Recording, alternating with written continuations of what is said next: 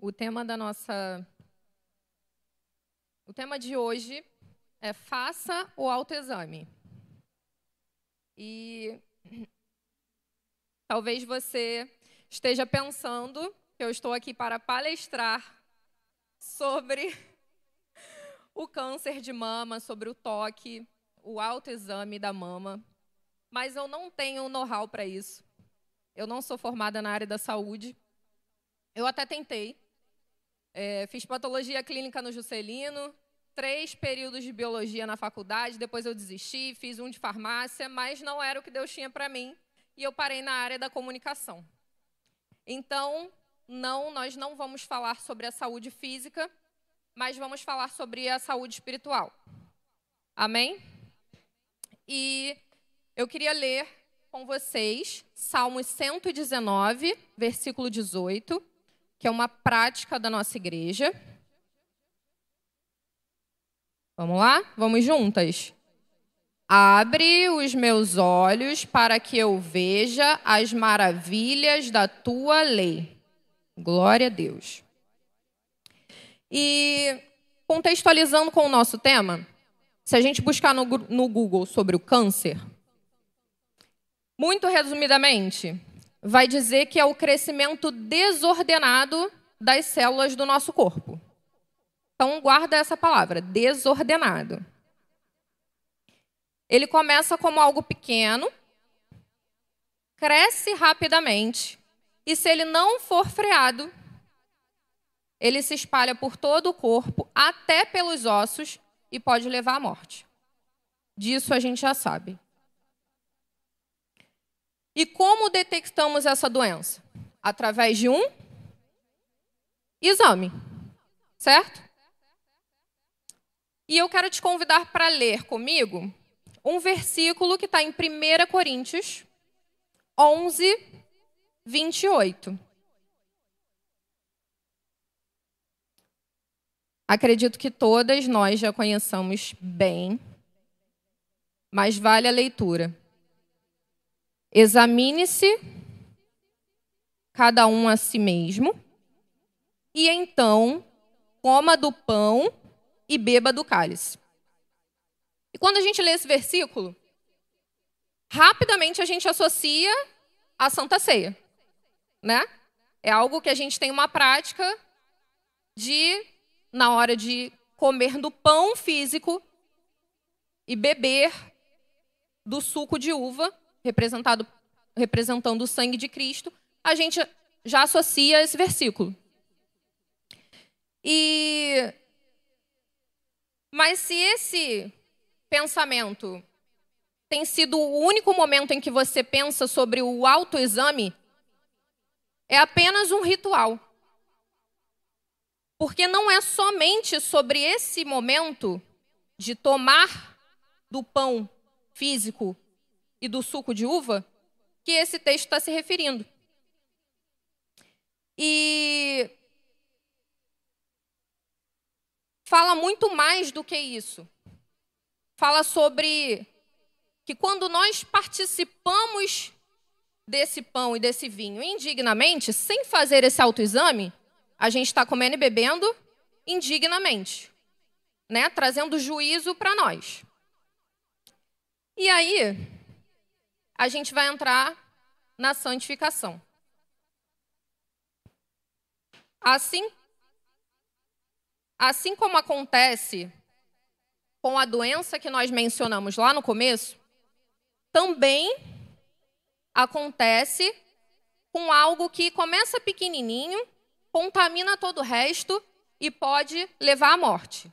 E se chama atitude. E a Natália ministrou sobre isso no louvor. E as nossas atitudes, elas são reveladas mesmo sem a gente falar, né? Nosso corpo, nosso olhar fala. Se você está impaciente, bate pezinho. Se não está gostando de alguma coisa... é aquela respirada que até o vizinho escuta. Mentira! Umas de nós demonstram isso mais facilmente do que outras, né? Tá aqui. A dupla. Talvez você possa pensar que a sua atitude é o resultado de algo que você tem passado. Mas isso pode te destruir. E destruir também quem está ao seu redor. Ninguém gosta de ficar muito tempo com alguém que tem atitudes ruins. Não é verdade? A gente sai consumido, a gente sai pior do que a gente entrou. A gente não prefere estar com alguém que... Nossa, eu conversei com aquela pessoa, aprendi tanto. Uma pessoa inteligente, sábia, sair renovada.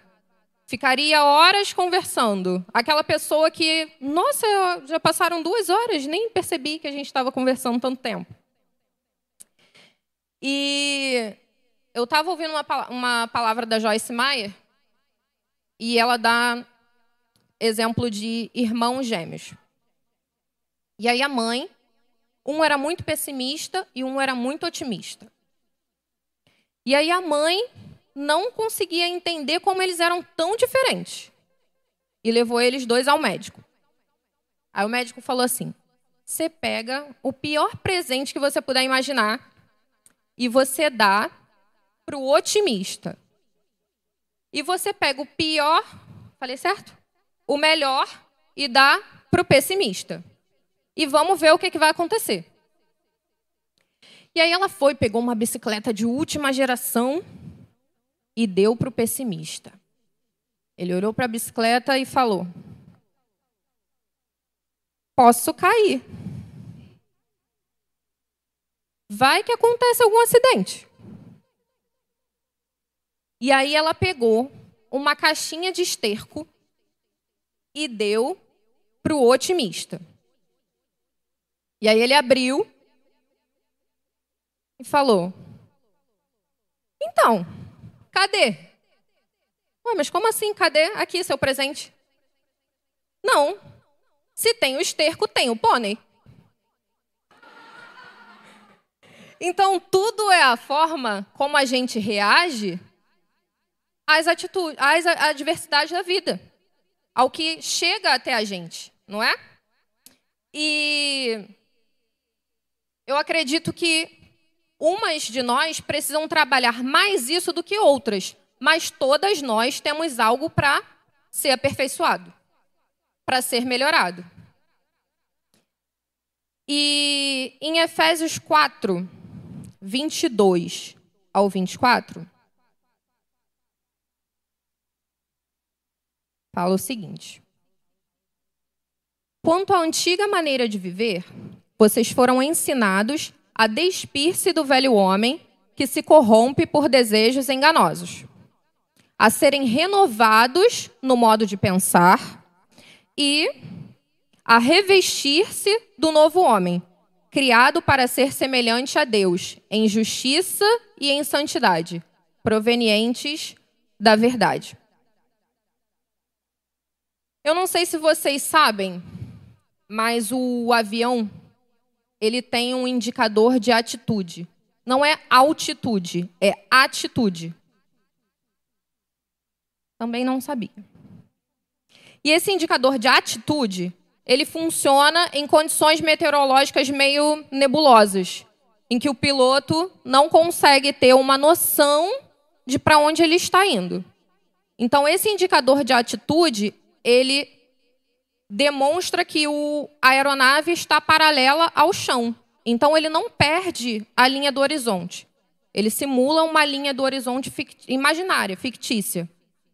Então, com alguns pequenos ajustes, para cima ou para baixo, ele mantém a aeronave em equilíbrio. E com a nossa vida também é assim.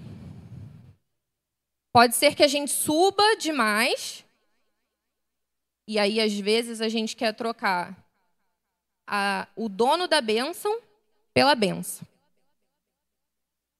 E aí a gente já, já se afasta. Né?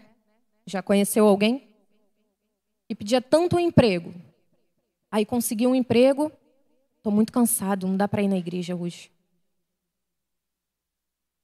Ou a gente vai voar baixo demais. A vida está difícil... Tudo parece que está dando errado. E tá. Mas a Bíblia tem todas as respostas. Ela é a nossa bússola, o nosso guia. É ela que nos mantém em equilíbrio. E o Espírito Santo é quem vai nos dar a força para conseguir executar.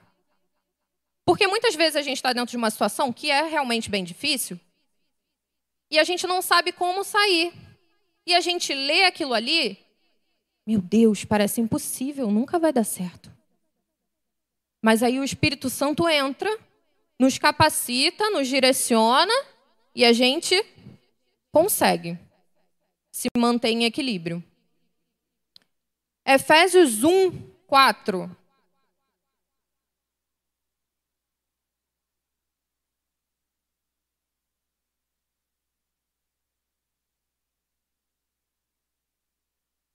Diz que, porque Deus nos escolheu nele, antes da criação do mundo, para sermos santas e irrepreensíveis em sua presença. Mas o que acontece é que muitas vezes com a nossa vida corrida, a gente não prioriza a presença. A gente não consegue ter aquele tempo de presença. E quando eu falo presença, para as pessoas que são casadas, a gente não está vinte e quatro horas colada no nosso marido, certo? Mas a gente sabe que a gente está casado, ele pode estar no trabalho, a gente sabe que a gente se ama, a gente sabe da nossa história, mas não é muito melhor quando a gente está junto, sentado à mesa, compartilhando de uma comida gostosa, de uma sobremesa gostosa? Presença. E muitas vezes a gente não consegue fazer isso com o Senhor. A gente sabe da nossa história com Ele, tudo que Ele fez por nós, sabe que Ele nos ama, mas não tem presença, relacionamento.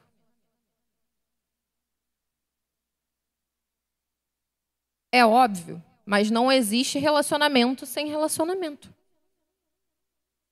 Com Deus não é diferente.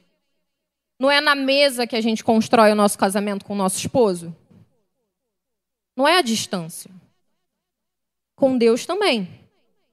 Para a gente se manter em equilíbrio, para a gente mudar as nossas atitudes, para que a gente seja capaz de refletir e encontrar defeitos em nós mesmas, só o Espírito Santo. E se a gente não para para escutar a voz do Espírito Santo, como é que a gente vai fazer esse autoexame? Porque o nosso ego, o nosso orgulho, ele não permite que a gente encontre defeitos em nós. A gente sempre dá um jeitinho de se colocar numa posição superior.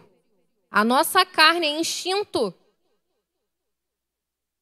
Mas a gente tem que submeter a nossa carne ao Espírito. E quando nós não temos esse tempo de comunhão, a gente começa a dar lugar a sentimentos que não deveriam, a ressentimentos. A gente tenta fazer tudo na força do nosso braço. Mulher é muito assim, né? A gente tenta dar um jeito em tudo. É aquela famosa frase de que tá lavando a louça, empurrando o carrinho, com o pé, tá no telefone, faz várias coisas ao mesmo tempo. Mas a gente se cansa. E essa exaustão, muitas vezes, vai fazer com que a gente comece a se desentender com nossos maridos, gritar com os filhos. Se você não tem marido, vai se desentender com os seus pais.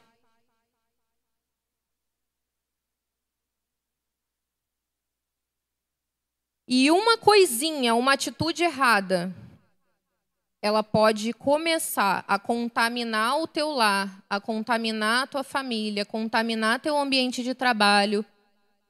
E aí ela começa a se tornar tóxica e destrói você, tua casa, teu filho, teu marido, teu trabalho. primeira Pedro um, do quatorze ao dezesseis.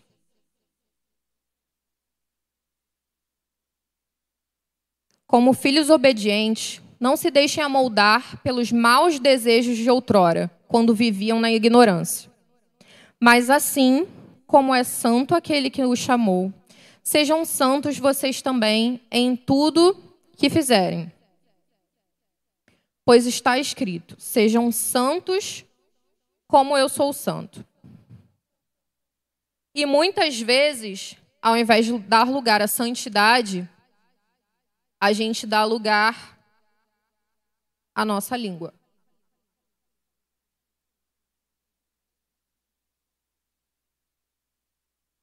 E quanto de fofoca a gente vê?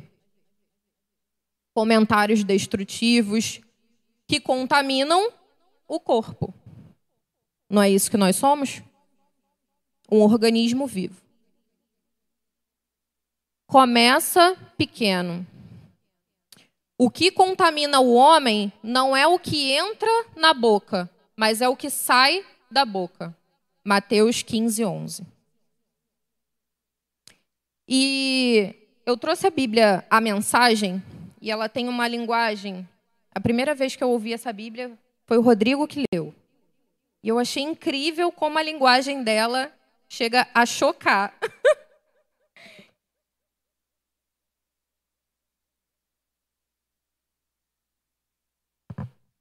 E aí eu queria ler com vocês...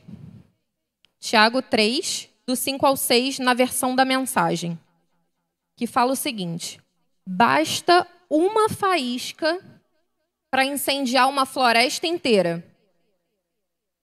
Uma palavra descuidada ou indevida pode fazer o mesmo. Com nossas palavras podemos arruinar o mundo, criar confusões sem fim, jogar lama na reputação dos outros... e encher o mundo inteiro de fumaça, uma fumaça que vem das profundezas do inferno.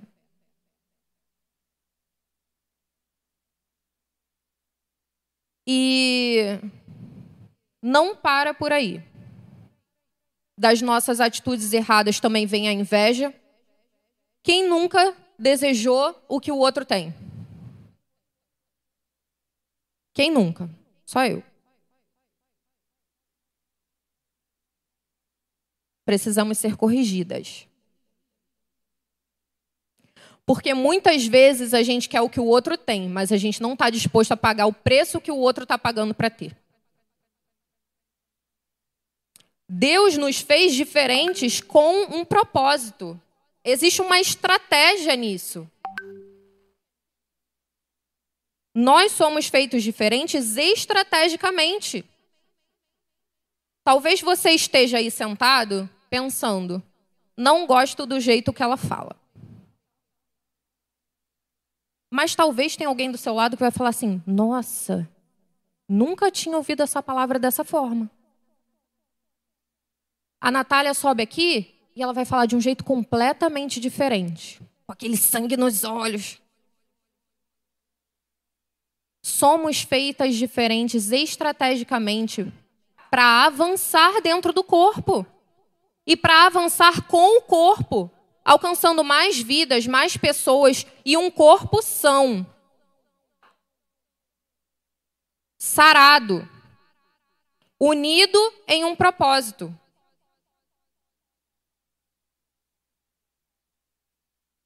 E aí a palavra diz em Hebreus doze, quatorze.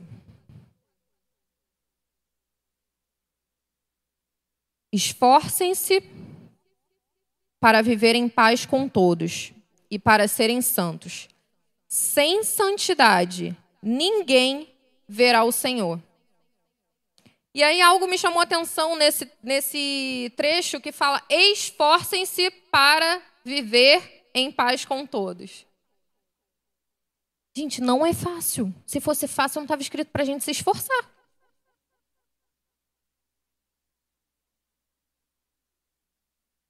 Não é? Fala Deus. Esforcem-se para viver em paz e esforcem-se para ser santos. Nenhuma das duas coisas são fáceis. É negar nossa carne em prol do outro.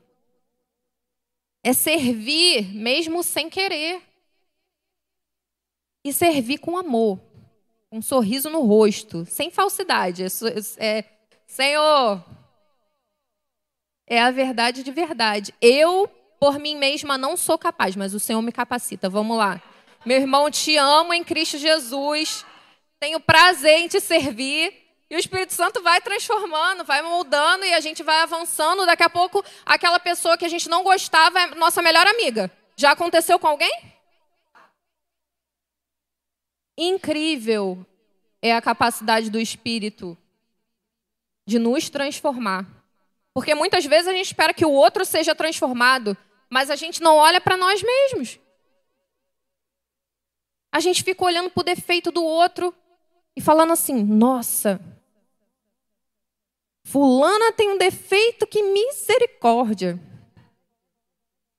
E o que a gente está querendo dizer com isso? Deus, aquela dali que o Senhor fez, o Senhor fez imperfeita. Veio com defeito. Porque se a gente quer que o outro mude o tempo todo, Deus só fez a gente perfeito. Não é?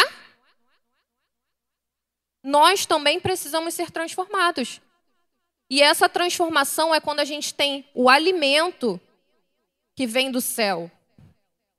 E quando a gente deixa o Espírito Santo falar que a gente precisa mudar aqui, ali, aquilo ali também, isso aqui também não tá bom.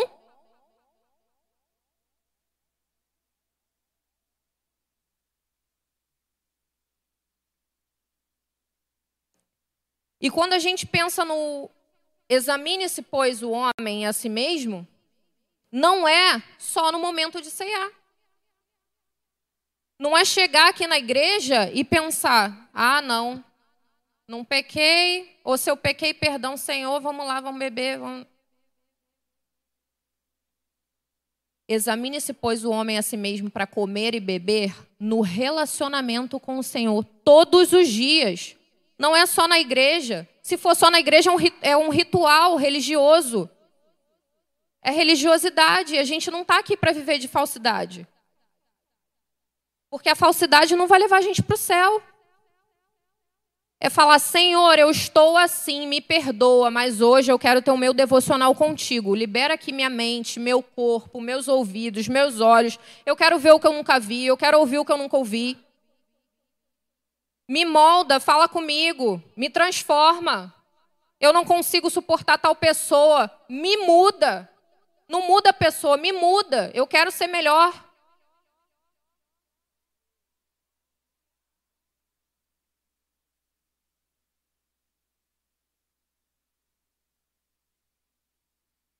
É necessário corrigir atitudes, sermos irrepreensíveis, nos santificarmos para comer desse pão, que é o pão da vida. Esse autoexame diário precisa ser constante e através da correção de rotas que nos manteremos no caminho. E para continuar no caminho, quando você pensa no caminho físico, você sente sede e você sente fome.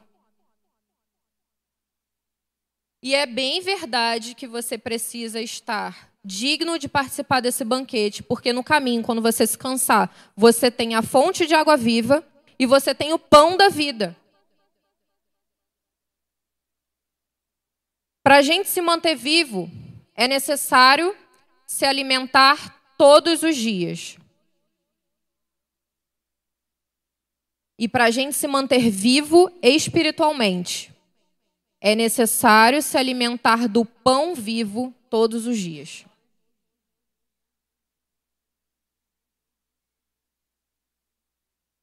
E eu queria te convidar a fazer uma oração. Corri bastante para caber nas nove horas.